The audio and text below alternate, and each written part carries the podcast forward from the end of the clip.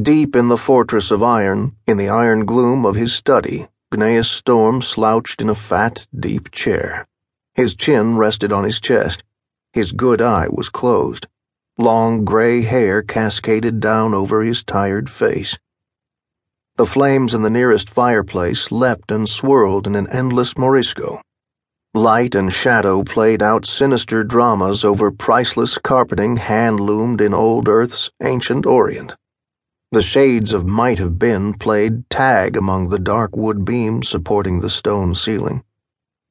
Storm's study was a stronghold within the greater fortress. It was the citadel of his soul, the bastion of his heart.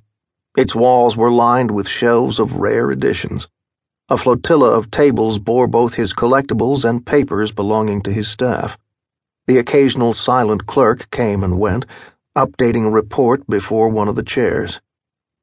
Two Shetland sized mutant Alsatians prowled the room, sniffing shadows.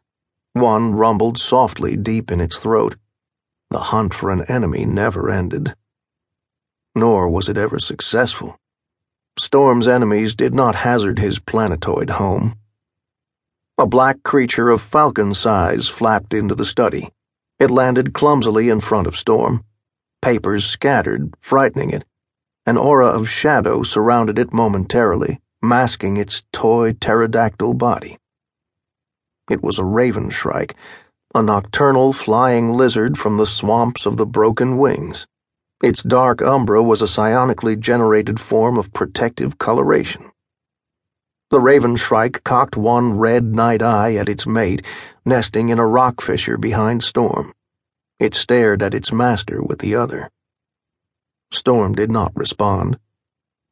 The Raven Shrike waited.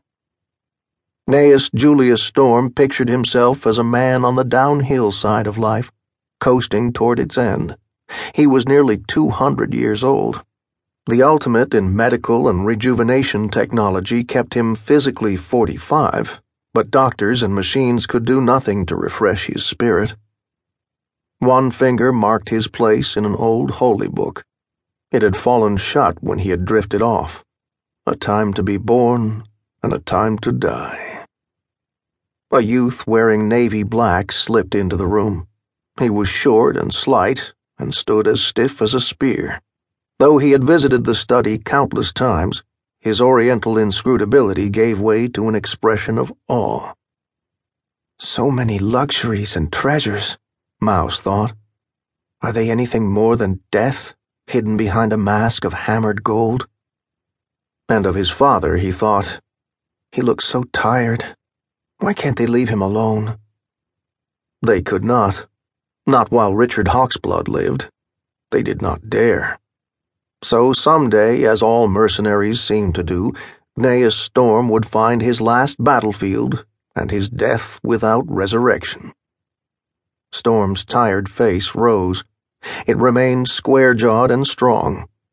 Gray hair stirred in a vagrant current from an air vent. Mouse left quietly, yielding to a moment of deep sadness. His feelings for his father bordered on reverence. He ached because his father was boxed in and hurting. He went looking for Colonel Walters. Storm's good eye opened. Gray as his hair, it surveyed the heart of his stateless kingdom.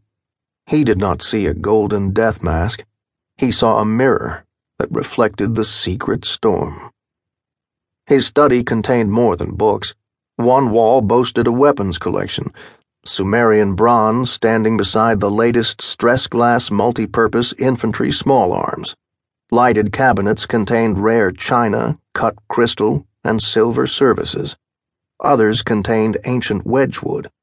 Still more held a fortune in old coins within their velvet lined drawers. He was intrigued by the ebb and flow of history. He took comfort in surrounding himself with the wrack it left in passing. He could not himself escape into yesterday. Time slipped through the fingers like old water.